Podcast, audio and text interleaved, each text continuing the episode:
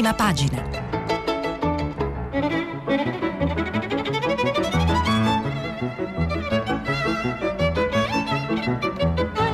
Questa settimana i giornali sono letti e commentati da Umberto Larocca, direttore del quotidiano online Open. Per intervenire telefonate al numero verde 800 050 333. Sms WhatsApp anche vocali al numero 335 5634 296. Buongiorno, oggi è giovedì 27 agosto e eh, come ogni mattina vi ricordo che eh, stiamo pubblicando i vostri messaggi, messaggi anche vocali, sul sito di Radio 3. Eh, oggi le prime pagine dei giornali sono tutte dedicate al caos eh, sulla riapertura della scuola, eh, mancano poco più di due settimane ormai alla data di partenza e quindi l'assenza di um, indicazioni precise oggi è al centro eh, del dibattito e campeggia eh, su tutte le prime pagine dei quotidiani. Eh, la Repubblica titola La scuola resta a piedi, nessun accordo governo-regioni per il trasporto degli alunni impossibile garantire il distanziamento. Il comitato tecnico valuta un allentamento delle regole. Scontro Speranza De Micheli, contagi a 1367. Anche i governatori Dem vanno all'attacco, daremo la colpa a Roma. Daremo la colpa a Roma non dei contagi naturalmente, ma daremo la colpa a Roma eh, se eh, non si riuscirà ad aprire eh, la scuola, riaprire le scuole in sicurezza, questo è il senso eh, del eh, titolo di Repubblica in prima pagina. Leggiamo da pagina 2 il pezzo di Michele Bocci che dà un quadro eh, molto chiaro di quello che sta succedendo e dei nodi che ancora non sono stati sciolti. Il titolo I governatori in rivolta, su bus e mascherine la scuola rischia il flop braccio di ferro sui posti a bordo dei mezzi pubblici, le regioni aumentare la capienza fino all'80%, il Ministero equipariamo i compagni di classe ai congiunti, il CTS pronto ad allentare la stretta. Il Comitato Tecnico Scientifico è disponibile ad aumentare la capienza dei mezzi pubblici in vista della riapertura delle scuole, un'apertura di cui si è discusso ieri ma che non spegne le polemiche delle regioni. I motivi di scontro con il governo e con i suoi esperti sono tanti. La questione dei trasporti è centrale.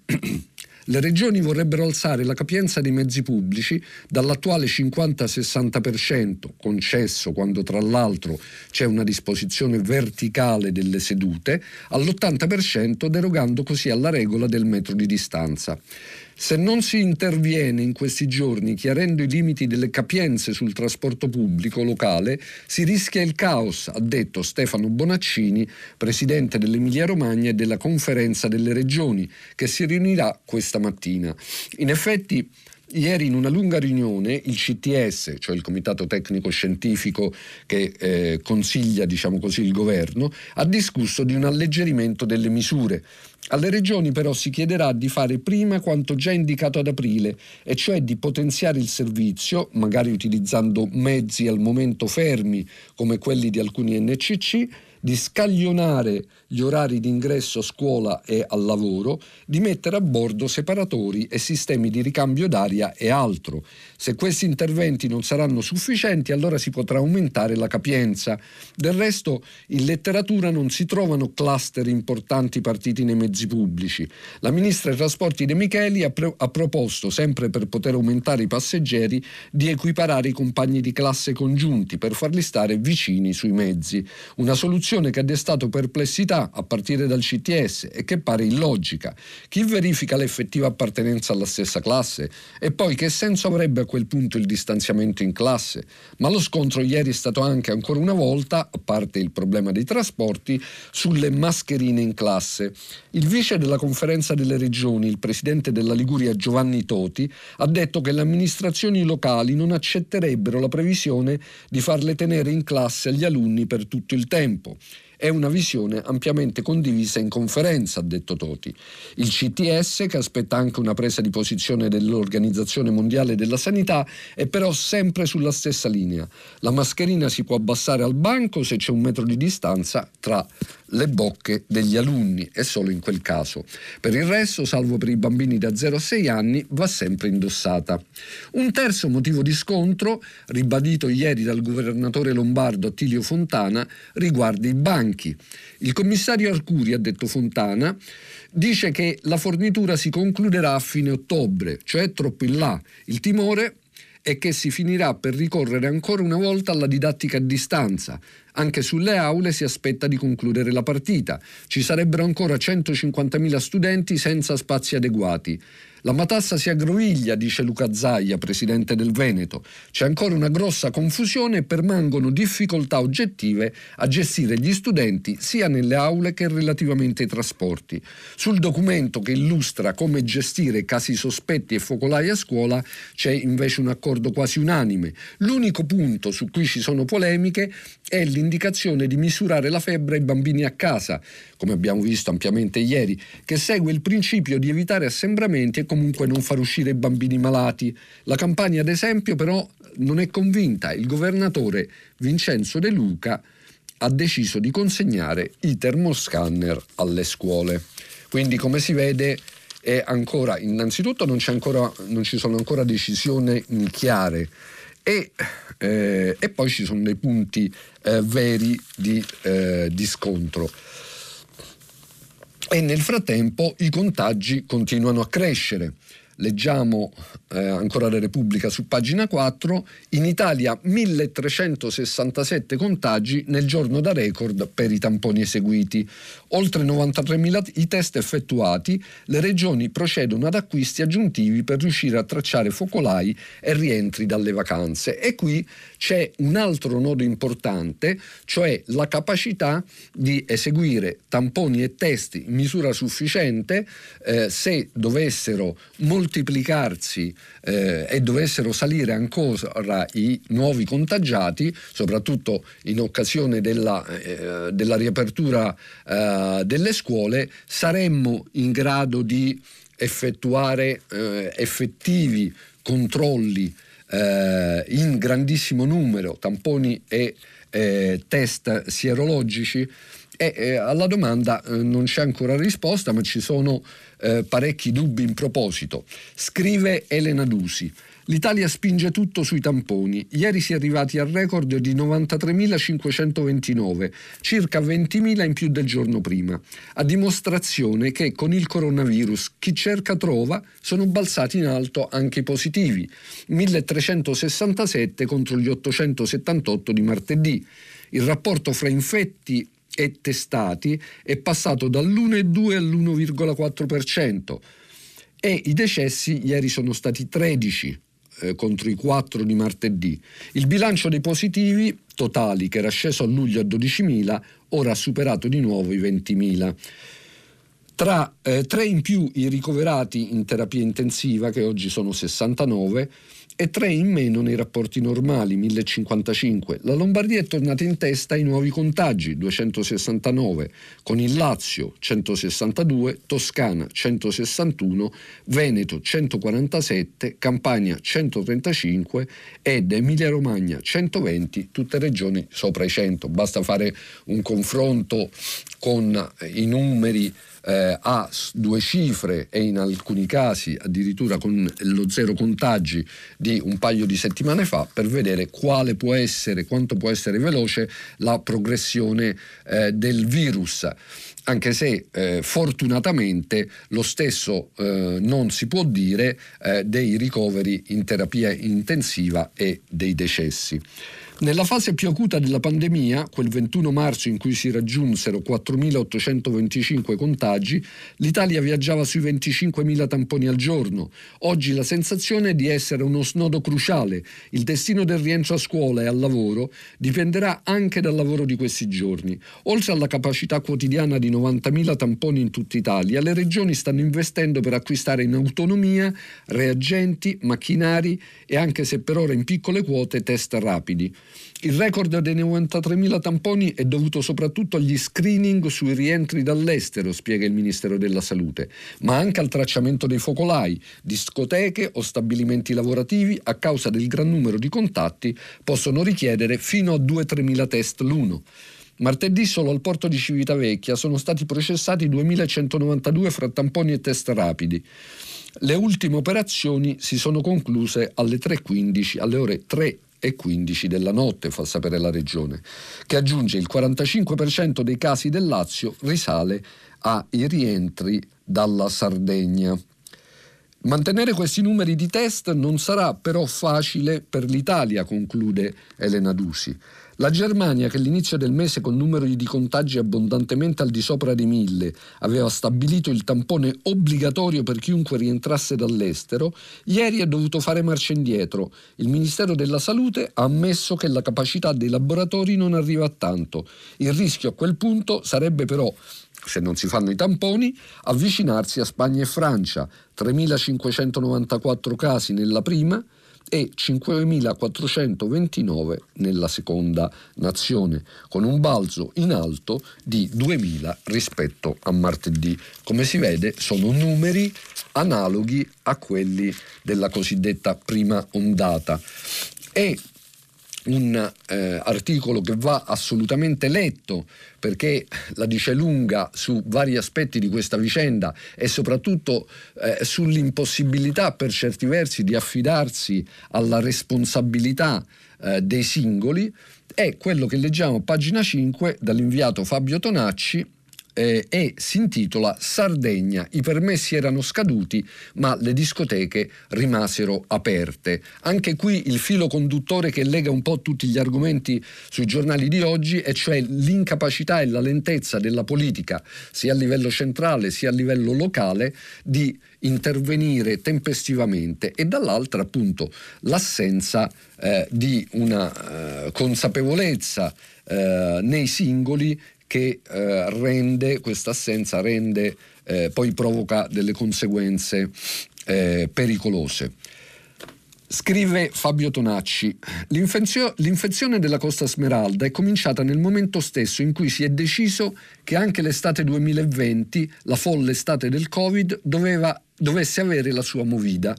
Una volta stabilito che il billionaire il Just Cavalli, il Sottovento, il Fee Beach, il Ritual e gli altri disco club del Gallurese potevano riaprire e sono rimasti aperti come vedremo pure in assenza di un'ordinanza che lo permettesse, si sono spalancate le porte al virus. Di lì in avanti infatti ci si è affidati al caso, alla fortuna, alla speranza che nessuno dei turisti fosse positivo, nell'illusione di poter portare in pista migliaia di ragazzi con la pretesa di vederli ballare con composti e sobri a due metri di distanza e nella convinzione rivelatasi infondata che una semplice autocertificazione potesse valere come scudo sanitario. Oggi che a Portocervo non si balla più, oggi che nel Gallurese si registrano altri 31 contagi dopo i 59 dipendenti del billionaire, tra cui il barman ricoverato in gravi condizioni, la catena di errori, sottovalutazioni e decisioni sbagliate emerge in tutta la sua tragica limpidezza. E qui c'è la ricostruzione. I due giorni di vacazio. A metà luglio, dunque, la movida ricomincia grazie a un'ordinanza del governatore Cristian Solinas che permette ai locali con spazi all'aperto di, organi- di organizzare serate danzanti, purché i clienti mantengano il distanziamento e siano osservate le prescrizioni anti-Covid. Il billionaire può così proporre dal 23 luglio al 23 agosto la formula del dinner event, cena nel ristorante seduti al tavolo con spettacolo musicale e poi nel club la disco. L'ordinanza però scade il 31 luglio, ma Solinas, il governatore della regione Sardegna, la proroga fino al 9 agosto.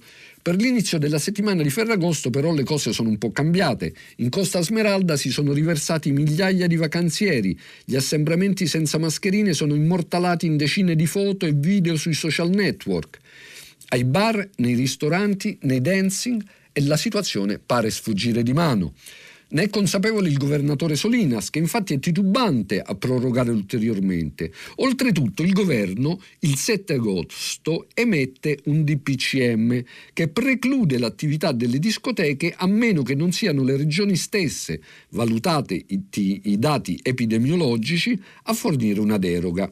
La palla passa al Comitato Tecnico Scientifico Sardo, che però tarda a pronunciarsi. Quindi dal 7 agosto, il 7 agosto il governo vieta eh, l'attività delle discoteche, il, fino al 9 agosto vige la, eh, il, eh, la decisione, l'ordinanza di Solinas che prorogata fino al 9 agosto permette di rimanere, lib- di, rim- di rimanere aperte alle discoteche.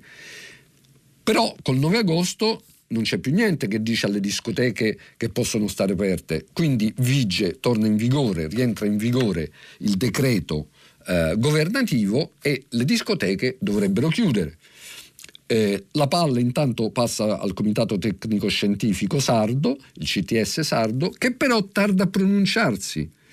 Il 10 e l'11 agosto, quindi eh, eh, non, stando non alle regole stabilite dal governo che dovrebbero eh, vigere in questo caso, il 10 e l'11 agosto tutti i locali da ballo del Gallurese sono affollati, pur in assenza di una specifica ordinanza regionale.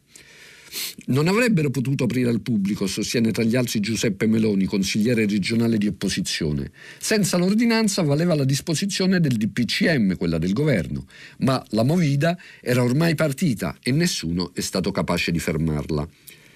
Per due notti quindi si danza fino a tardi, senza sapere a che titolo tali disco club siano aperti. I proprietari insistono con Salinas perché dia l'autorizzazione, pena il collasso economico. Ecco il ritardo, il, il eh, ricatto, fra virgolette naturalmente, il ricatto eh, del danno economico eh, che eh, si scontra con la, le esigenze della salute pubblica.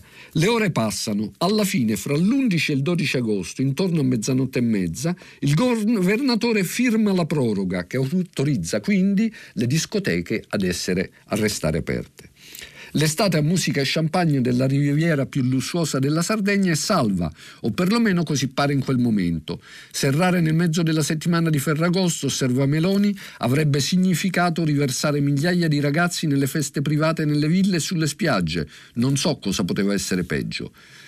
Secondo l'indagine epidemiologica del dottor Marcello Acciaro, l'infezione si è propagata silenziosamente in Gallura proprio nella prima metà del mese, importata pare da un gruppo di ragazzi romani giunto in Sardegna dopo viaggi a Mykonos e a Ibiza.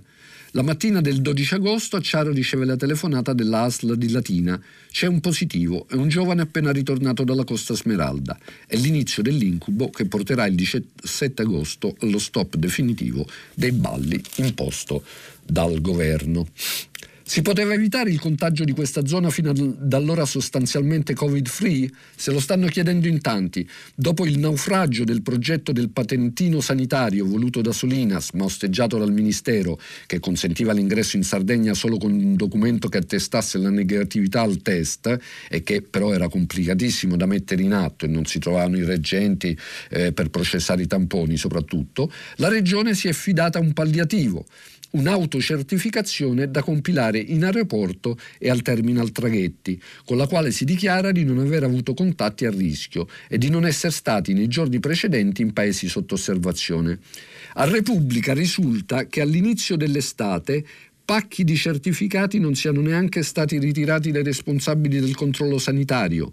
Ci si mette un attimo poi a sostenere il falso o a escogitare stratagemmi per eludere la misurazione della temperatura, come hanno fatto anche centinaia di clienti del billionaire che per prenotare il tavolo in gruppo hanno dichiarato di essere congiunti salvo poi fornire allo staff generalità e numeri di telefono fasulli. E questo è gravissimo perché spiega naturalmente le difficoltà che adesso eh, si incontrano a rintracciare, a rintracciare i eh, circa 3.000 ehm, circa 3.000 italiani, le 3.000 persone che negli ultimi tempi sono entrati in contatto al Billionaire. E in altri locali della Sardegna, sono entrati in contatto con persone che eh, eh, poi sono risultate positive al virus e ricoverate e sull'assenza di decisioni della politica, sulla vicenda in particolare della scuola, su Repubblica c'è anche un commento di Michela Marzano dalla parte delle famiglie eh, che sostanzialmente eh, spiega e eh, spiega come questa assenza di decisione, questo continuo rinvio, eh, in realtà eh, sia eh, peggio che sbagliare per certi versi. E, ehm, e scrive Michela Marzano, eh, sono settimane che si discute, ma le decisioni esatte e le regole precise quando è che arrivano? Quando è che lo Stato e le regioni si metteranno d'accordo e la smetteranno di litigare? Ci potranno essere errori, si potranno rivedere le regole via via che la situazione evolve. Le famiglie non chiedono d'altronde ai politici una obbligazione di risultati, sarebbe d'altronde assurdo pretendere la certezza del risultato in una situazione di generale incertezza come questa, ma un'obbligazione dei mezzi. E non c'è davvero più nessuna scusa per i nostri politici di tardare ancora prima di trancher, come si dice in Francia, di tagliare di prendere una decisione e emanare delle linee chiare sulla scuola. Eh, anche il giornale eh, titola su Uh, il governo non fa i compiti, scuole in alto mare, mascherine, termometri, bus con separatori morbidi, si torna in classe, ma è caos. E spunta il trucco, bambini come congiunti, niente distanze. Mai così tanti tamponi, Briatore positivo, c'è la conferma e c'è un commento di Alessandro Sallusti in prima pagina, le bugie inutili e la vera vergogna. Scrive eh, Sallusti, e alla fine arrivò la verità ufficiale. Flavio Briatore ha una malattia che l'ha portato al ricovero, alla quale si è aggiunta la positività al Covid. Lui e i medici sono dovuti arrivare ad ammettere la prima verità, che sarebbe dovuta rimanere riservata, come per ogni cittadino, per allentare un attacco mediatico sì violento e ingiustificato, ma anche figlio del fatto che troppi nel mondo billionaire hanno voluto negare con forza la seconda, cioè la positività, contro ogni evidenza. Sì, Briatore è positivo al coronavirus, come lo sono stati e lo sono migliaia di italiani VIP e non VIP. E allora ci voleva tanto a dirlo, che mai ci sarà da vergognarsi di esserlo, quale stupido consigliere ha deciso una tattica mediatica tanto disastrosa, che ha alimentato sospetti e illazioni di ogni genere. Hanno contratto il virus capi di Stato e di governo, alti prelati, famosi sportivi e grandi star del cinema, che si sono ben guardati dal negare o minimizzare. Essere positivi al Covid in alcuni casi è un problema e in altri una tragedia, ma mai deve essere una vergogna sociale. E chi ci specula sopra stia attento perché la malattia, al pari della morte, è l'unica forma di democrazia compiuta e permanente. Non distingue tra ricchi e poveri, tra destra e sinistra e neppure fa sconti ai moralisti e ai sapienti. Ben altre dovrebbero essere le cose di cui vergognarsi in Italia. Per esempio io mi vergogno che il nostro governo non si vergogni pubblicamente pubblicamente di non riuscire a riaprire tra pochi giorni le scuole in modo certo, avendo avuto ben sette mesi per farlo. La ministra Azzolina, non Briatore, che è un privato imprenditore, andrebbe messa sul banco degli imputati per disastro colposo. Insistere per tenere aperte le discoteche in sicurezza è stata una velleitaria illusione, ma non riuscire a riaprire le scuole in sicurezza è cosa inaccettabile e assai più pericolosa. E non mi riferisco solo alla possibilità di nuovi contagi che va messa nel conto, ma al dilettantismo con cui è stata gestita fin dall'inizio tutta la questione. Ci aspettano tempi molto difficili, rimpiangeremo i giorni in cui il problema del paese ci sembrava essere Flavio Briatore. E sul giornale c'è anche una notizia in prima pagina a cui il giornale dedica la foto centrale di una notizia che altrove non troviamo, e cioè la foiba dei ragazzini riemerge un nuovo orrore. Scoperta in Slovenia resti di 250 vittime. Ossa, crani trapassati da un proiettile, ma anche piccole croci e tanti bottoni sono tornati alla luce nuova foiba, dalla nuova foiba scoperta in Slovenia, l'ennesimo orrore dei boia di Tito che hanno massacrato a guerra finita non solo gli italiani, ma un quarto di milione di slavi che combattevano al fianco dei nazisti. E però fra i massacrati c'erano pure i partigiani. E eh, questo fin qui il giornale e invece leggiamo il titolo, eh, il titolo di apertura del Corriere della Sera che è ancora quello un po' di tutti gli altri, scuola il caos delle misure, governo e regioni non sciolgono i nodi su spazi e mascherine, trasporti dagli scienziati norme più morbide. E le cronache eh, di eh, le cronache eh, del Corriere della Sera eh, e i commenti che chiedono chiarezza e regole, eh, regole, chiare e finalmente decisioni, tra cui il commento in prima pagina firmato da Gianna Fregonara, eh, ricalcano un po' quelli che abbiamo già letto su altri giornali.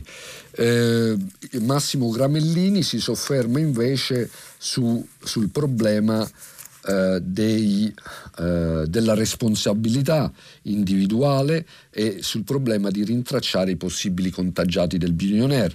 Nella sua consueta rubrica quotidiana Il caffè, intitolata questa mattina Diamo i numeri, eh, scrive Gramellini, e così non si riescono a rintracciare i possibili contagiati del billionaire perché chi prenotava i tavoli lasciava numeri di telefono inventati o sulfurei, nel senso di appartenenti a ignari tapini che la Costa Smeralda l'hanno vista solo sulle pagine Instagram dei calciatori. Non pensiate che nascondere le tracce del proprio passaggio sia un vezzo da ricchi. Il governatore Campano De Luca ha denunciato comportamenti simili nelle pizzerie. Fatte salve le solite lodevoli eccezioni, l'italiano di destra e di sinistra, di sopra e di sotto, non contesta apertamente le regole che non gli convengono. Trova più prudente e meno faticoso aggirarle in privato. In pubblico si limita a bofonchiare sui social, protetto dalla presunzione di irraggiungibilità. La sua idea fissa è non lasciare impronte. Nella fase 1 era facile, bastava spolverare i mobili di casa, ma da quando hanno riaperto le gabbie, l'invisibilità a cui aspira lo scansatore di rogne deve vedersela con un percorso minato di trappole. Telecamere, satelliti, applicazioni, bisogna avere i nervi saldi per passare attraverso le retrovie del nemico senza essere scoperti ed è inutile ricordare che la condivisione dei dati personali è uno strumento minimo per tutelare la comunità dal rischio di, rappresentato da noi stessi. La diffidenza, inestinguibile in un popolo che per secoli è stato costretto a barcamenarsi tra troppi padroni stranieri, prevale sulla solidarietà. Da noi l'unico distanziamento che funziona è quello asociale. E sul, chiudendo qui sul tema eh, Covid, contagi, scuola, Sardegna, passiamo un attimo alla vicenda della legge elettorale per segnalare una intervista sul Corriere della Sera di eh, Luigi Di Maio eh, il titolo è Va rispettato il patto con Zingaretti, il taglio degli eletti non è antipolitica. Questa è la risposta all'intervista che ieri sul Corriere aveva dato, aveva, eh, che il Corriere ieri aveva pubblicato al segretario del Partito Democratico Zingaretti che chiedeva eh, per schierare senza remore il suo partito sul sì al referendum per il taglio dei parlamentari, chiedeva l'approvazione almeno in un ramo del Parlamento di una nuova nuova legge elettorale che bilanci le storture che potrebbe introdurre se avulsa, approvata eh, attraverso il referendum, confermata attraverso il referendum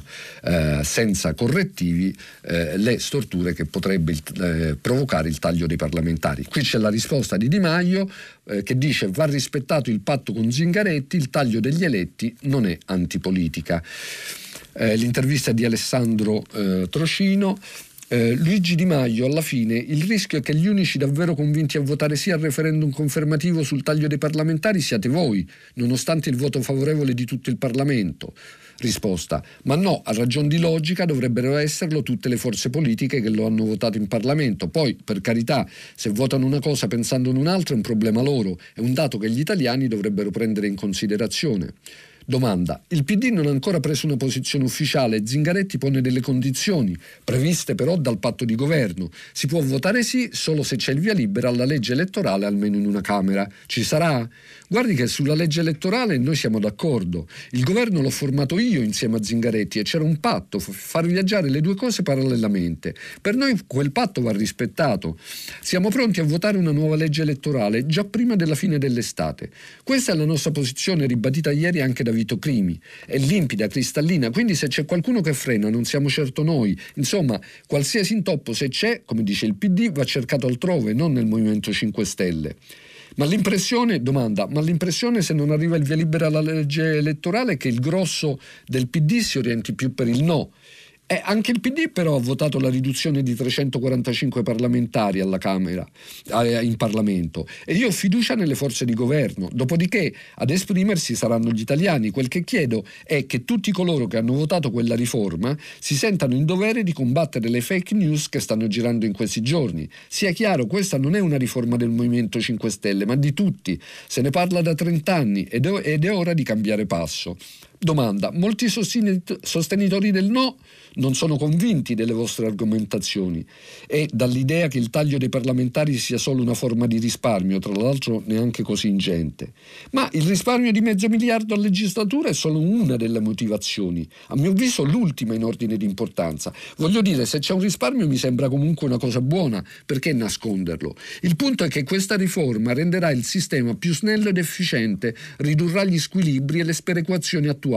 Le sembra normale che la Basilicata oggi abbia più senatori che deputati, oppure che abbia sette senatori con circa 580.000 abitanti, mentre la Sardegna con più di 1.640.000 abitanti, quindi tre volte tanto, ne abbia soltanto otto? Ma Zingaretti parla di insopportabile campagna in atto all'insegna dell'antipolitica. Non è ora anche per voi di svol- svoltare e mettere fine a questa crociata populista anticaste? Anticasta? Guardi, io non vedo questa campagna antipolitica e ad ogni modo le motivazioni del sì sono talmente tante e concrete da non dover scadere in un approccio antipolitico che troverei ingiusto. I sostenitori del no temono che dietro il taglio dei parlamentari eh, ci sia un attacco all'istituzione parlamentare in se stessa e che se ne voglia minare efficienza e rappresentanza. Risposta: ma non mi si dica che viene tagliata la rappresentatività quando vediamo a ogni elezione parlamentari nominati dai partiti ed eletti in altri collegi elettorali. Io credo che un po' di sano realismo possa far bene all'Italia. Qui il riferimento è ai parlamentari, ai candidati che vengono paracadutati dai partiti in zone eh, dove, eh, da dove non provengono e, e de, delle quali non sanno quasi niente. E Ultima domanda, e se alla fine il PD decidesse per la libertà di coscienza sarebbe legittimo?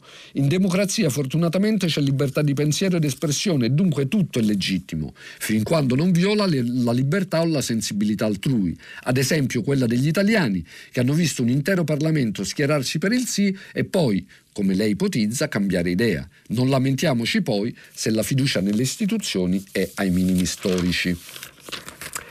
E eh, ancora dal Corriere leggiamo velocemente una, eh, l'altra vicenda che ieri, una vicenda di esteri eh, della quale eh, già ehm, che da un, alcuni giorni già scuote l'America ma che ha avuto ieri una nuova puntata e eh, il titolo del pezzo di Giuseppe Sarcine è Wisconsin, scene di guerra civile e l'NBA non gioca per protesta. Un patriota di 17 anni, patriota fra virgolette, uccide due persone, arrestato e il tema ora domina la convention repubblicana.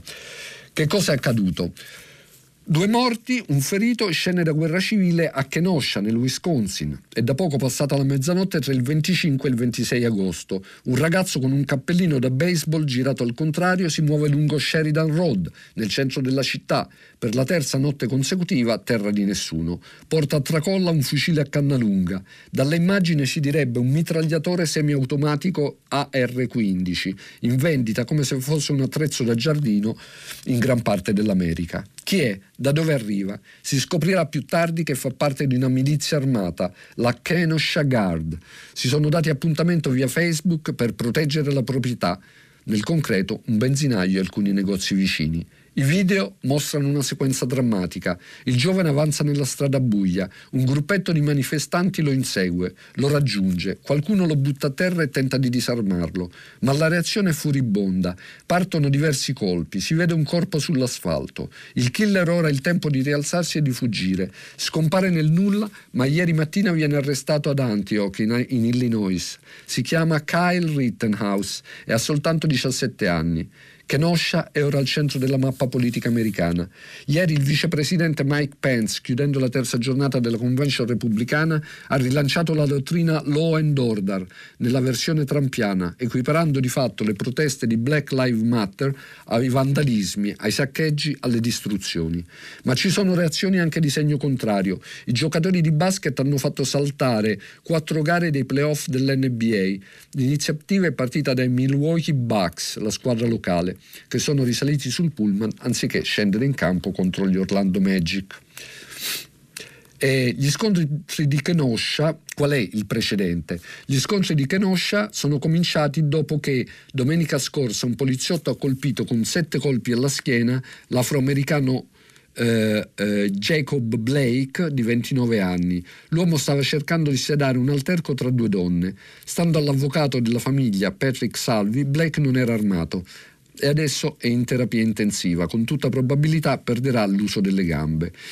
E, e adesso eh, le proteste, da qui le proteste si sono riaccese e eh, sono sfociate poi in violenze e saccheggi e però queste violenze e saccheggi rischiano di avere non solo drammatiche conseguenze in termini di vite umane, come è evidente da quello che abbiamo appena letto, ma anche conseguenze politiche. Ce lo racconta Massimo Gaggi in uno scenario, in un'analisi che si intitola Corteo insurrezioni, la paura dell'anarchia può ridare forza a Trump. L'altra sera, scrive Gaggi, conclusa la diretta della convention repubblicana che ha presentato quello per Donald Trump come un voto per la libertà e la prosperità, mentre scegliere Biden significherebbe disordini e saccheggi, e poco prima dei disordini di Kenosha con l'uccisione di due manifestanti, Chris Cuomo e Don Lemon, due dei conduttori della CNN che per mesi hanno inneggiato alla resistenza contro il razzismo delle polizie, hanno cambiato rotta. Gli americani, neri compresi, non vogliono meno polizia. Ne vogliono di più perché hanno bisogno di protezione, soprattutto nelle periferie del disagio sociale. E Lemon, anchorman afroamericano che spesso ha accusato Trump di criminalizzare le grandi proteste pacifiche, ha finito per riconoscere con aria sconsolata che ormai per molti americani le proteste e le insurrezioni, i vandalismi sono uguali. E eh, la sottovalutazione, scrive Gaggi, sottovalutando i problemi di ordine pubblico, il fronte progressista ha commesso un errore politico grave, subito segnalato da molti. Un analista che sulla base degli studi sui disordini degli anni 60 aveva ammonito che mentre le grandi proteste pacifiche fanno guadagnare voti al Partito Democratico, gli atti di ribellione violenta gliene fanno perdere, era stato addirittura licenziato. Eppure già all'inizio dell'estate bastava girare per le strade di una New York stremata dalla pandemia era, e ora costretta a blindare le vetrine con pannelli pannelli di legno o parlare con i negozianti neri e ispanici delle periferie che erano stati le vittime principali di incendi e saccheggi per capire che stava montando una situazione esplosiva, esasperazione che poteva e può diventare un'efficace ciambella di salvataggio per la campagna di Trump, la paura dell'anarchia. E vedremo se accadrà così eh, dai sondaggi dei prossimi giorni. E Eh, la stampa invece titola ancora Governo, regioni e rottura ed accelera dando spazio a una frase del governatore piemontese Cirio che dice così Conte può cadere sulla scuola ritardi e improvvisazioni e eh, quindi l'apertura ancora sulla scuola.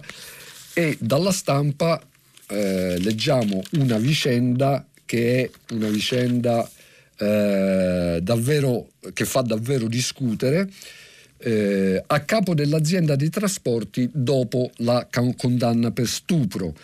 A Potenza migliaia firmano la petizione online per le dimissioni. È uno schiaffo in faccia alle donne.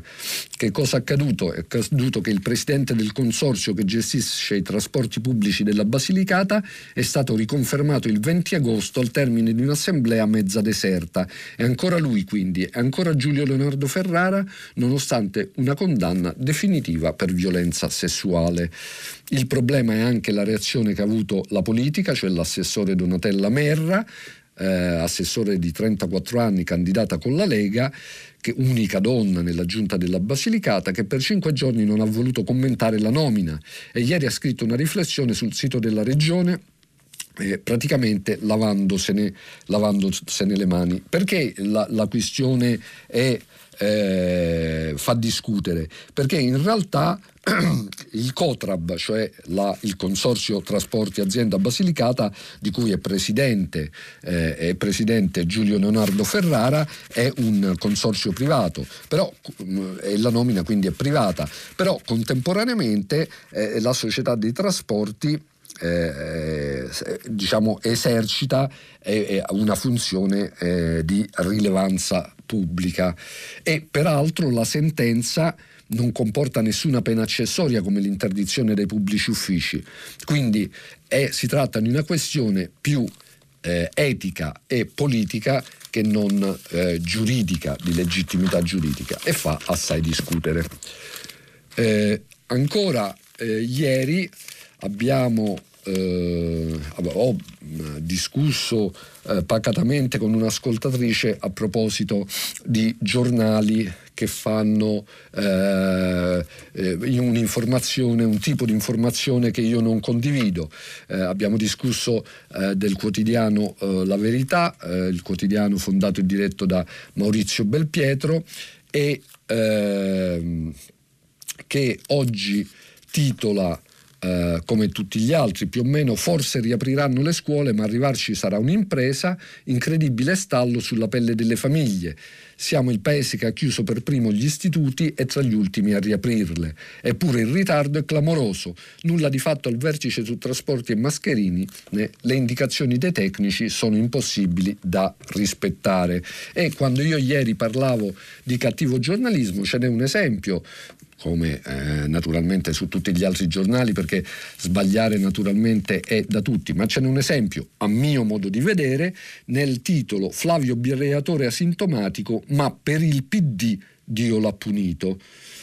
È l'articolo di Giorgio Gandola e fa riferimento a un post di un consigliere, di un assessore PD alla mobilità di Bologna che ieri ha scritto eh, che era la vendetta divina che aveva colpito Briatore. Eh, purtroppo identificare questo assessore, diciamo, scriteriato eh, con il PD è fare cattivo giornalismo, perché dal segretario Zingaretti in giù eh, tutti gli altri, eh, almeno mm, per quanto ne sappiamo, tutti gli altri eh, esponenti del PD si sono invece, eh, hanno dato invece la ovvia diciamo, solidarietà a Briatore pur non nascondendo, non nascondendo eh, che era stato uno dei personaggi che più si era battuto per tenere aperte le discoteche. Mentre invece è un esempio sullo stesso giornale, eh, un esempio di buon giornalismo, eh, l'inchiesta su Colfe e Badanti e sul fallimento della sanatoria eh, che è voluta eh, dal ministro Teresa Bellanova, che per adesso si è rivelata assai, ha avuto risultati assai eh, deludenti. Finisce qui per oggi la rassegna stampa, io vi aspetto dopo lo stacco pubblicitario per il filo diretto con le vostre domande. Umberto La Rocca, direttore del quotidiano online Open, ha terminato la lettura dei giornali di oggi. Per intervenire chiamate il numero verde 800 050 333, sms whatsapp anche vocali al numero 335 5634 296. Si apre adesso il filo diretto di prima pagina per intervenire e porre domande a Umberto La Rocca, direttore del quotidiano online Open. Chiamate il numero verde 800 050 333. Sms WhatsApp anche vocali al numero 335 5634 296. La trasmissione si può ascoltare, riascoltare e scaricare in podcast sul sito di Radio 3 e sull'applicazione Rai Play Radio. Pronto? Pronto, buongiorno, sono Luca, chiamo da Roma. Buongiorno, buongiorno. Luca. Buongiorno, senta, io volevo segnalare un episodio eh, che ci è occorso l'altra sera ritornando dalla, dalla Grecia su Roma. Noi siamo tornati l'altra sera e sapevamo che saremmo ehm, avremmo dovuto fare questi tamponi come era stato detto e sapevamo anche che c'era questo punto di, di sanitario all'aeroporto di Fiumicino. Sì. Siamo arrivati, il volo è arrivato alle 8 meno un quarto circa della sera e la persona che c'era lì in aeroporto proprio all'arrivo dei voli, incaricato io immagino dal Ministero della Salute, così c'era almeno sul, sulla cartellonistica, eh, letteralmente mandati via tutti quanti, anche di malumoro, sostenendo che quel punto non esisteva più. Già da due giorni diceva lui e ci ha mandati via dicendo che no, non c'era, non si poteva fare lì, bisognava andare dal medico curante e farsi dare la ricetta, cosa invece falsa anche quella, perché io poi sono andato ieri mattina dal mio medico e mi ha detto che non serviva, quindi ha cacciato via tutte le persone sostenendo il falso il mio medico mi ha confermato che c'erano suoi colleghi medici che stavano lavorando in aeroporto anche fino alle 10 di sera e la stessa cosa ci è stata confermata ieri mattina andando poi a passare mezza giornata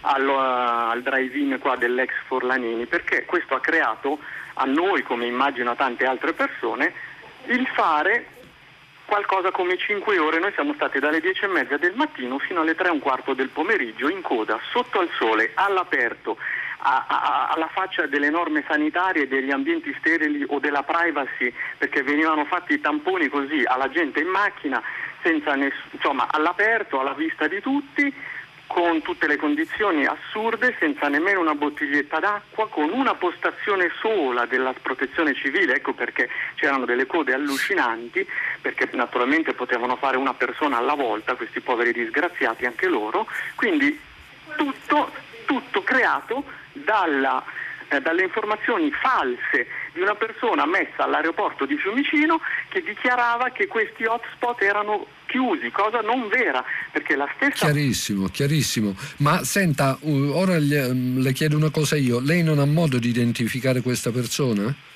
Io non ho modo, non so come l'unico, io adesso vedrò cosa fare, se fare una denuncia al Ministero proprio della Salute perché si rintraccerà la persona che lavorava lì il 25 agosto alle 8 di sera. Non so se si riuscirà perché naturalmente a noi ci hanno mandati via le persone pensano che sia vero quello, purtroppo che, lo, che, la cosa non ci sia e siamo andati tutti via con la coda tra le gambe, disperati, abbiamo fatto ieri 5 ore dal medico di chiaro, base. Chiaro.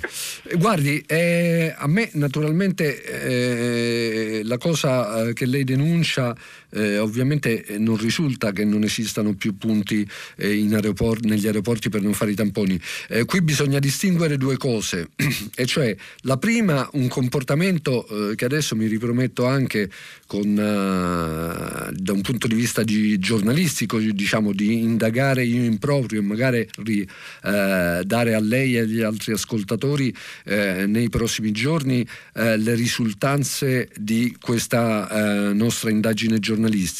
E questo ehm, ha tutto l'aspetto però di un uh, comportamento illecito e irresponsabile da parte di un singolo. Poi c'è un secondo problema che lei solleva, e cioè quello delle condizioni eh, nelle quali eh, vengono esercitati normalmente, diciamo fra virgolette, nelle condizioni attuali eh, i tamponi eh, o i test sierologici eh, per, per, mettere eh, per limitare le possibilità di contagio. E questo va nel senso di quello che abbiamo letto oggi, poco fa, sui giornali e di quello che sottolineavo sulla eh, grande difficoltà eh, e questa è una difficoltà che non dipende da comportamenti illeciti di singoli, ma eh, dall'organizzazione del sistema e dalle scarse, oltre che naturalmente dalla difficoltà della situazione, e, e, e dal fatto che eh, probabilmente, eh, nonostante siano passati dei mesi dai giorni buissimi,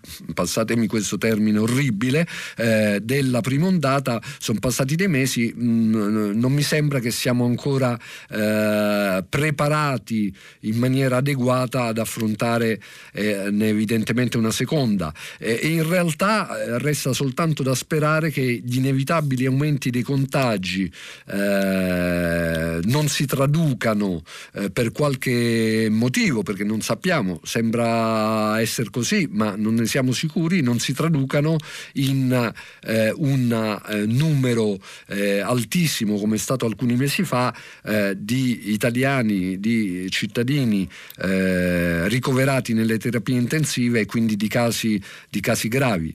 Eh, resta il fatto che eh, per quel che riguarda il tracciamento eh, dei contagiati eh, la situazione, come lei denuncia, è ancora difficilissima, è ancora difficilissima.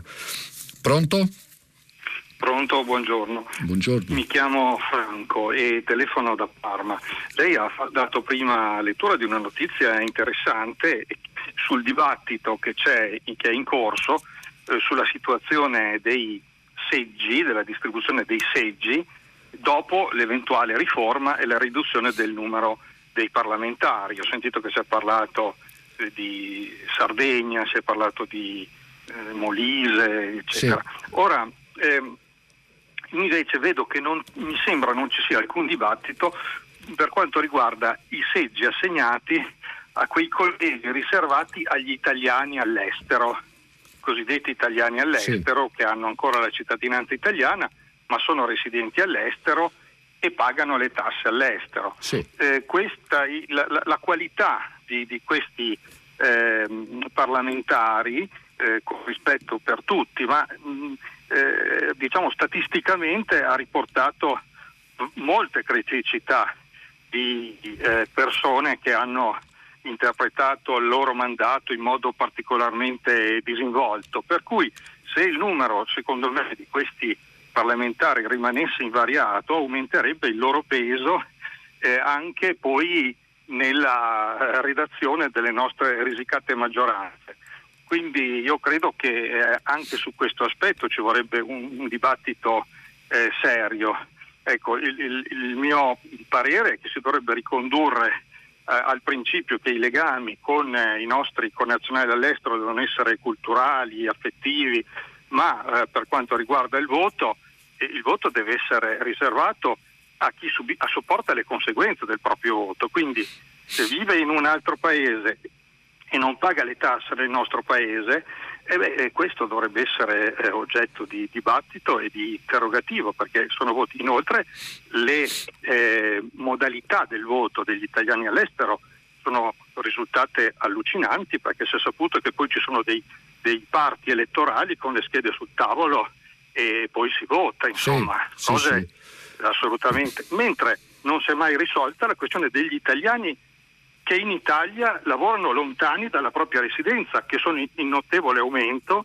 Eh, il lavoro è cambiato molto e ci sono il lavoro alla domenica nei giorni festivi nel settore della logistica e del commercio è la normalità, vivere eh, lontani dalla propria residenza è la normalità, è previsto qualcosa per le forze dell'ordine, ma per i lavoratori che lavorano in Italia lontani dalla propria, propria residenza non, non, è previsto nulla. Per cui insomma ecco, sono tutti spunti di riflessione che vorrei vedere affrontati dai nostri rappresentanti prima del voto, possibilmente referendario, se no mancherebbero degli elementi importanti per formulare una, un'opinione al riguardo. Guardi, io trovo la, le sue osservazioni molto pertinenti e molto intelligenti. Ehm, c'è da dire che si tratta di due questioni distinte. Una è quella che pone lei di principio relativamente eh, relativamente al voto degli italiani all'estero e cioè se è giusto che eh, ehm, eh, persone che non pagano le tasse nel nostro paese abbiano diritto di voto. Questo è, eh, può essere, anzi deve essere oggetto di, eh, di, riflessione, è una riflessione che francamente io non avevo mai fatto. Eh, peraltro, altra questione è quella delle modalità e eh, su questo invece mi sento di dire che per lo più naturalmente eh, si tratta qui non di eh, un problema, anche qui, non di un problema sistemico, ma di un problema di una pratica eh, viziata eh, da eh, difetti e a volte da illeciti, quindi di una eh, pratica in deroga a quelle che sono le norme, le norme vigenti.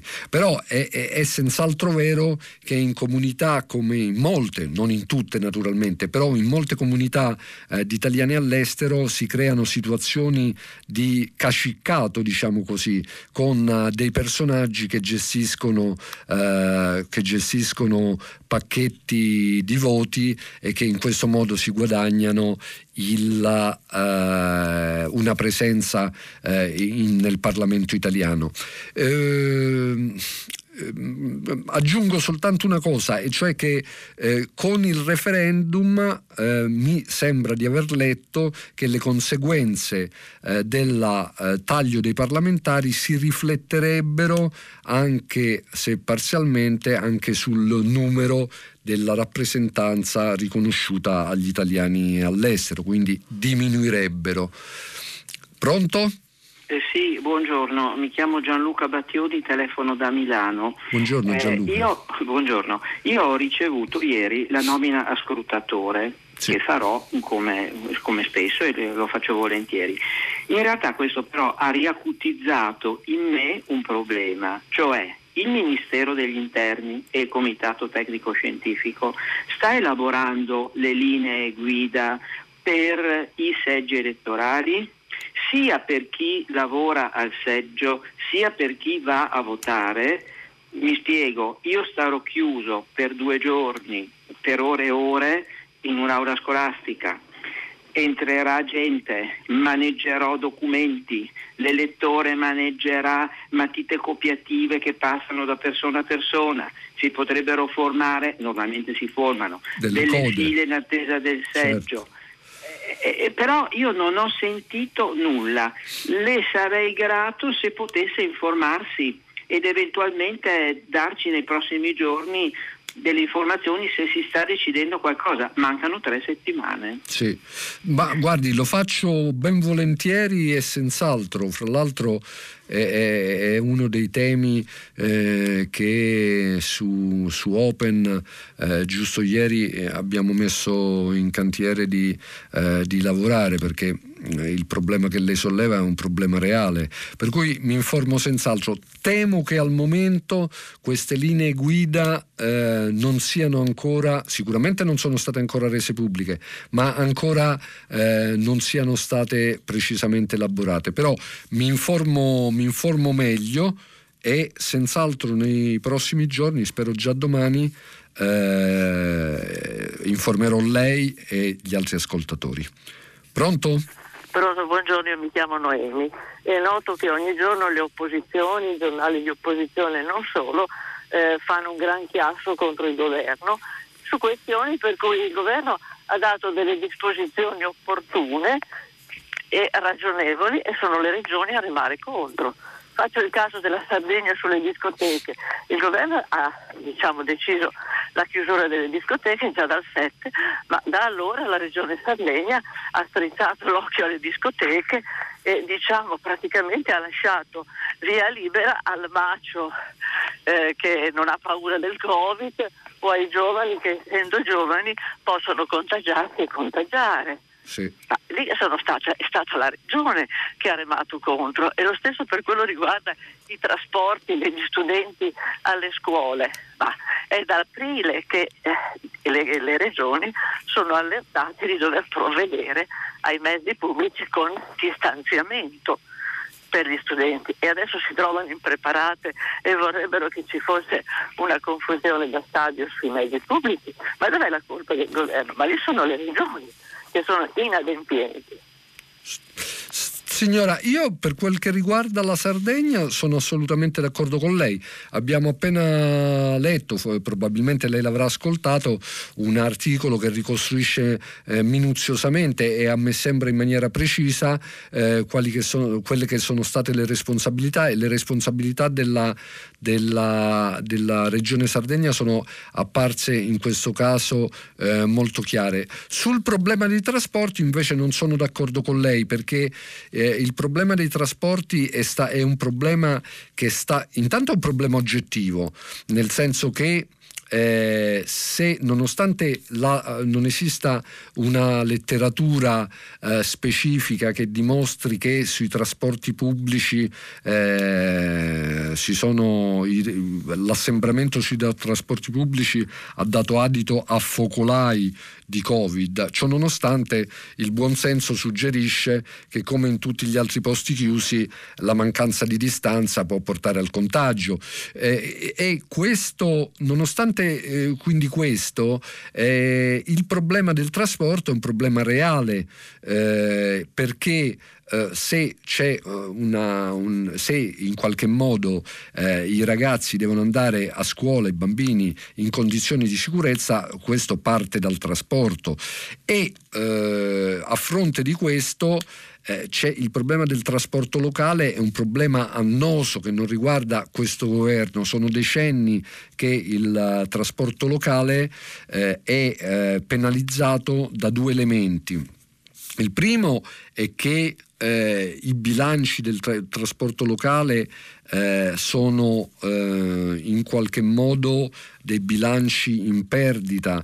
Eh, le aziende locali tendenzialmente, non tutte, però la, la, una grande maggioranza non hanno soldi per rinnovare e potenziare il parco, eh, il parco mezzi e hanno il peso oggettivo in realtà perché fanno del servizio pubblico, quindi hanno il peso oggettivo di coprire i costi anche di linee che sono assolutamente in perdita, per esempio quelle linee che servono eh, periferie eh, poco abitate, eh, piccoli centri eh, che ruotano intorno alle metropoli dove il traffico eh, su mezzi pubblici è assolutamente ridotto. Da una parte questo e dall'altra diciamolo anche anche il, l'elemento per cui spesso e volentieri eh, le eh, aziende pubbliche, il caso di Roma è un caso evidentissimo, sono diventate, hanno moltiplicato i costi perché sono diventati un, eh, un, uno dei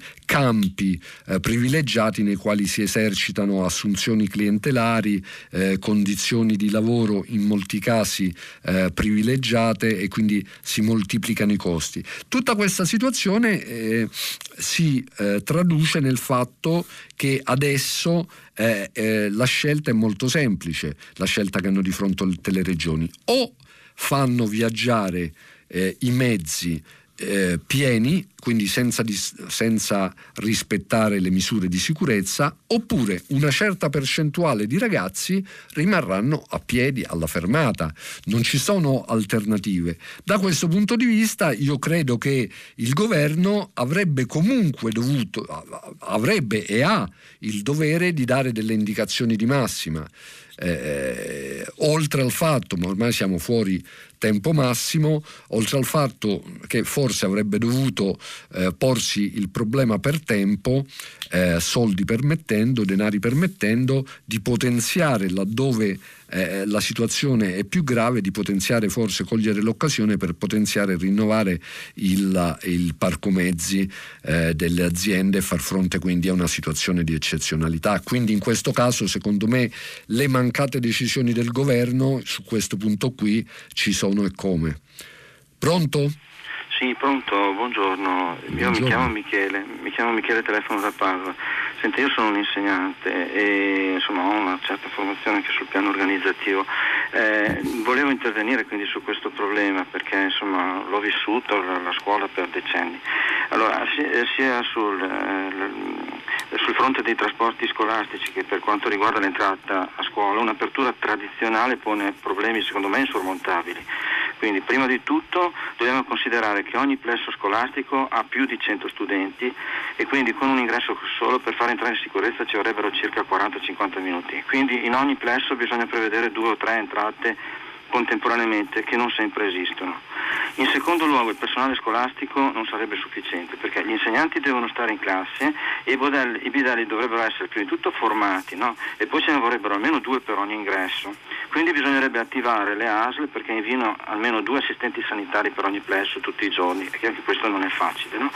Poi in terzo luogo eh, se vogliamo distanziare gli studenti sugli autobus si dovrebbero raddoppiare sia le dimensioni, quindi far viaggiare solo autobus doppi, che il numero di autobus in circolazione, il che significherebbe paralizzare completamente quasi tutto il traffico in quasi tutte le città. Allora, io dico, eh, la, la, quadratura del cerchio, no? visto la drammaticità del, periodo, del, pericolo del contagio anche per i più giovani, no? e, e, e la necessità quindi di far accedere in sicurezza a scuola, potrebbe essere, secondo me, quella di prevedere due o tre orari di inizio delle lezioni, a seconda della dimensione della scuola. E in questo modo si risolverebbe il problema dei trasporti, perché eh, gli autobus potrebbero viaggiare in orari diversi, e anche quello dell'ingresso ordinato a scuola. Naturalmente questo però implicherebbe anche la chiusura in due o tre orari diversi delle scuole. Certo. Lei cosa, cosa, ne pensa? No, io guardi, sono assolutamente d'accordo con lei e eh, eh, mi interrogo anch'io eh, del perché, dei motivi per cui eh, questa, ehm, questo tipo di soluzione che magari eh, diciamo, risolverebbe soltanto parzialmente, eh, la, uh, risolverebbe soltanto parzialmente eh, i problemi dell'affollamento eh, o i problemi dell'entrata, dell'entrata, a scuola, però certamente diciamo, in parte li risolve, non c'è dubbio alcuno. Allora mi chiedo anch'io perché è un po' uscita dal, ehm, eh, è stata un po' è fuori da, da è uscita dal, dal, cono dei riflettori, no? dal cono di luce eh, dei riflettori. E, ehm, anche perché è una soluzione che in altri paesi eh, stanno sperimentando con un certo, con un certo successo.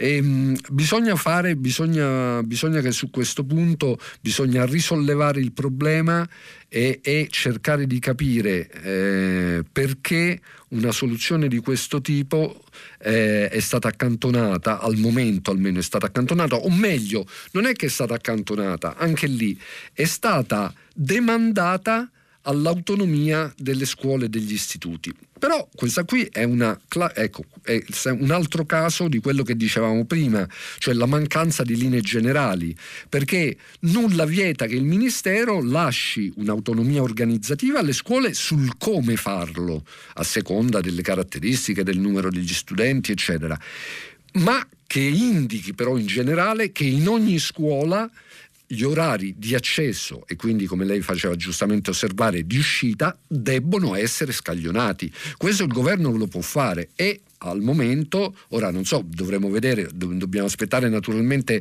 le linee, eh, le linee eh, generali per la scuola, però eh, questo è al momento eh, non, è, eh, non, è, non, è, previsto, insomma, almeno per quanto ne sappiamo, non è stato contemplato. Sono assolutamente d'accordo, ripeto, sono assolutamente d'accordo con lei che questa qui è una cosa da fare e che se non risolverebbe tutti i problemi, però aiuterebbe e migliorerebbe di gran lunga la situazione, consentendo anche con maggior facilità la possibilità eh, una cosa della quale io sono convinto, dell'utilità della quale io sono convinto, la possibilità della doppia misurazione della temperatura, diciamo, a casa e poi all'entrata a scuola.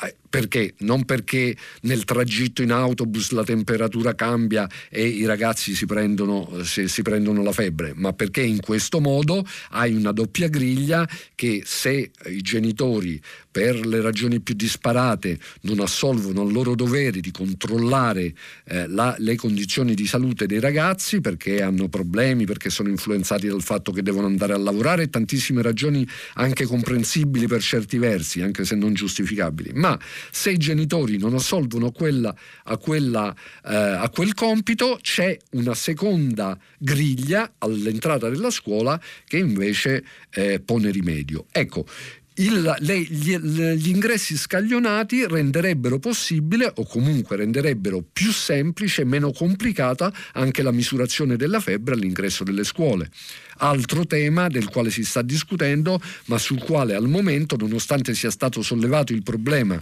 del controllo all'entrata, all'ingresso a scuola eh, della febbre, sia stato sollevato il problema da virologi, da esperti di organizzazione scolastica, eccetera, eh, sembra per il momento essere demandato anche questo all'autonoma decisione dei responsabili degli istituti. Mi sembra che, con tutto il rispetto per l'autonomia, eh, eh questo sembra un po' alla fine un po' di scaricabarile da parte del governo. Pronto? Eh, buongiorno.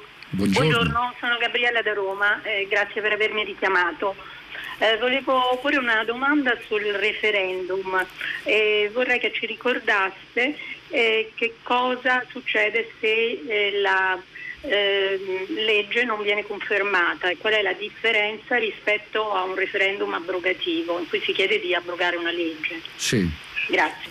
Sì, allora, eh, partendo dalle conseguenze pratiche, se la legge non viene confermata, eh, si ritorna semplicemente, cioè si eh, permane la situazione odierna, cioè eh, il numero odierno eh, dei componenti del Senato e eh, dei 630 componenti della Camera dei Deputati eh, resta quella che è e non cambia nulla.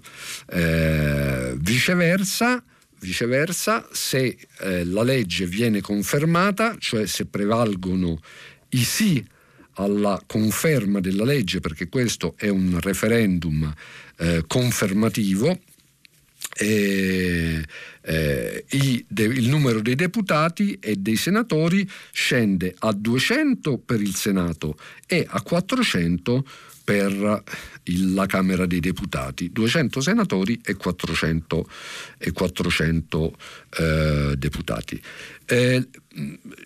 Eh, le, le, le, il regolamento, I regolamenti italiani, le norme italiane e la Costituzione prevedono due tipi eh, di referendum in questo caso eh, e uno è il referendum abrogativo che si applica alle eh, leggi ordinarie eh, per cui eh, 500.000 cittadini o oh, tot numero di consigli regionali possono richiedere eh, il referendum, eh, possono richiedere di abrogare una norma eh, approvata dal Parlamento ehm, attraverso un referendum abrogativo, eh, a meno che il Parlamento non abbia approvato quella norma eh, con una maggioranza qualificata dei due terzi eh, della, eh, dei voti eh, parlamentari. Viceversa, il referendum confermativo previsto dall'articolo 138, se non sbaglio, della Costituzione, eh, il referendum confermativo si applica alle leggi di revisione costituzionale che quindi cambiano una norma, eh, il referendum cam- cambia un, eh, cioè, le leggi cambiano una norma di rilievo costituzionale, modificano eh, qualcosa che è previsto dalla Costituzione e allora eh, 500.000 eh, cittadini possono richiedere un referendum confermativo, cioè che la legge sia confermata attraverso, attraverso, la consultazione popolare. L'unica vera differenza dal punto di vista pratico è che nel, nel caso del referendum abrogativo eh, non, cioè esiste un quorum, cioè se il numero dei votanti non raggiunge il 50% più uno del corpo elettorale, eh, il referendum è nullo. Nel caso invece del referendum confermativo questo quorum non esiste, per cui bas, quale che sia la percentuale di votanti, il referendum è valido e vince l'opzione che prende un voto in più. Spero di essere stato chiaro. Pronto? Pronto, buongiorno. buongiorno. Sono Silvia da Firenze eh, telefono per, perché ho sentito la prima telefonata riguardo ai tamponi a Fiumicino. Sì. Io ho, fatto, ho avuto un'esperienza simile proprio penso lo stesso giorno dell'ascoltatore, quindi l'altro giorno il 25. Faccio una premessa, io venivo da Corfù con mia figlia e premetto che anche, a Corfù, anche questo a Corfù non c'è assolutamente nessuno, quindi cioè questa idea che ci sia appunto eh, il contagio in Grecia, a Corfù, vi assicuro che non c'è nessuno, alberghi completamente vuoti. Tra l'altro i miei amici devono tornare sul porto di Ancona e non sanno se possono fare il tampone perché non tutti i porti hanno l'attrezzatura. Comunque proprio per questa esigenza di capire come funzionava il, eh, il, controllo, il tampone, ci siamo molto molto informati prima di partire. Sì. Abbiamo chiamato più volte anche in Italia ma nessuno ci ha dato indicazioni. Ho avuto la fortuna nel cambiare il biglietto di tornare dopo due giorni rispetto alla data prevista di eh, avere una, una coincidenza di tre ore con mia figlia e quindi tornavo da Corfù, poi dovevo riprendere l'aereo per andare a Bologna e l'idea che ho avuto quando mi hanno dato questa coincidenza lunga di tre ore è stato quello, condividendo con mia figlia, di dire benissimo, allora ci andiamo a Fiumicino a fare il tampone dato che ehm, a Bologna saremmo arrivati tardi e non ci sarebbero stati eh, i, i, controlli, non avremmo potuto fare la, il tampone. Premetto anche che per essere sicura mi sono eh, iscritta a, a, all'ASL 10 eh, della Toscana e quindi eh, mi ero anche registrata quindi, e avevo cercato di organizzarmi su tutti i fronti.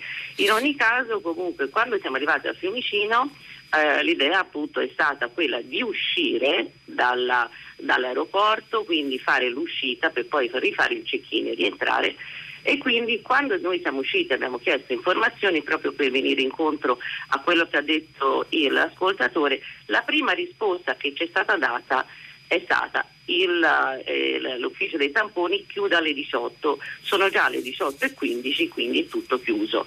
Siccome noi non avevamo niente da perdere, avevamo tre ore di tempo, ci siamo ugualmente inoltrati nel percorso Covid-19 come segnalato sì. uh, a Fiumicino. Sì. E devo dire la verità, a quel punto ci hanno subito accolto, ci hanno fatto fare la scheda, sì. eh, con le indicazioni di quale volo avevamo avuto, quale costo avevamo avuto e nel giro di 5 minuti ci hanno fatto il tampone. Sì. Abbiamo aspettato mezz'ora lì per i risultati, ecco l'attesa lì di mezz'ora ci è sembrata un po' strana perché eravamo tutti insieme, non c'era assolutamente nessun distanziamento perché c'erano aerei che arrivavano dalla Grecia e arrivavano dalla Spagna quindi eravamo tutti insieme uno vicino all'altro e sì. quindi se ci fosse stata una situazione di contagio sì. a quel punto eh, sarebbe stata. Quindi devo dire l'efficienza c'è stata e mi avevano anche tra l'altro chiamato dalla regione toscana per darmi l'appuntamento per ieri sera, quindi in questo caso la Toscana si è mossa subito. Però ecco la prima comunicazione di questo signore è tanto è tutto chiuso e, e quindi eh, non si fanno più. Ma sì. è solo per intraprendenza nostra che siamo andati avanti. Perché sì, sì, eravamo benissimo. le prime, non c'era nessuno davanti. Quindi, quindi... Questo, conferma, questo, conferma, la telefonata, quel che diceva l'ascoltatore precedente. E, e, va bene, signora, grazie per questa testimonianza. E adesso su questo proveremo, proveremo a indagare. Pronto? Sì, pronto, buongiorno, sono Angelo, telefono da Catania. Buongiorno Angelo. Allora, io mi ritengo eh, un cittadino mediamente informato. Seguo da decenni quasi quotidianamente prima pagina, mi informo con i, i giornali e, e, le, e, i tele, telegiornali, i giornali radio. Ma, ma anche, no, i gio- anche i giornali di carta? Anche giornali di carta, sì. È rimasto, è rimasto un sopravvissuto, uno dei pochi. Ma senta, eh, a casa mia eh, mio papà è venuto a mancare una settimana fa all'età di 102 anni. Mi spiace. Eh sì, però voglio dire, a quell'età era, era un ciclo che si doveva chiudere in sì. maniera naturale. E ha comprato per eh, i suoi, non dico 102, ma per i suoi 65-70 anni sempre il quotidiano La Sicilia. Sì, sì. E quindi mi stava dicendo, mi scusi, sì. l'ho interrotta. No, ci mancherebbe, comunque è servito a ricordare papà. E dicevo, papà Martino, dicevo di, questo, mh, mm, di questa nostra forma di eh, informazione abbastanza eh, eh, piena e l'altro ieri sono rimasto, vorrei dire, sbalordito e sterefatto perché ho sono venuto a conoscenza, proprio grazie a prima pagina, di un segreto di Stato che non è stato sufficientemente eh, divulgato. E mi, mi riferisco Ustica. al segreto di... Esattamente, lei mi toglie le parole del bocca, Ustica. Io non credo che tutti gli italiani sappiano che qualcuno, e non si sa chi a questo punto gliene chiedo notizie, chi abbia opposto il segreto di Stato alla divulgazione di notizie che a questo punto presumibilmente sono state conservate dentro un cassetto. E allora mi chiedo, come mai eh, gli enti preposti a questo tipo di controlli non si oppongono a questa forma di censura, tra virgolette, che quasi quasi vorrei definire colposa, e poi vengono a chiedere ad altri enti che si faccia piena luce quando certe informazioni sono state coperte da un velo di segreto di Stato. Sì chiaro. Senta, eh, ma eh, una cosa solo aggiungo alla sua, mm, alla sua, telefonata, cioè che in realtà il segreto di Stato eh, già vigeva ed è stato prorogato per altri nove anni, non è stato imposto eh, ovviamente in questa circostanza. Eh, certamente è una questione che, eh, diciamo, siccome la decisione finale in realtà è una decisione politica e spetta al governo, certamente da parte di un governo che ha più volte detto che eh, vuole trasparenza, ehm, eh, insomma è una decisione che lascia abbastanza perplessi. Eh, ci torneremo nei prossimi giorni, eh, noi per oggi ci fermiamo qui, eh, dopo il giornale radio vi ricordo che Nicola La Gioia conduce pagina 3 e poi le novità musicali di primo movimento e alle 10 infine come sempre tutta la città ne parla che approfondisce ogni giorno un tema posto da voi ascoltatori. A noi potete riascoltarci sul sito di Radio 3 e ci risentiamo domani mattina sempre alla stessa ora intorno alle 7.15. Arrivederci.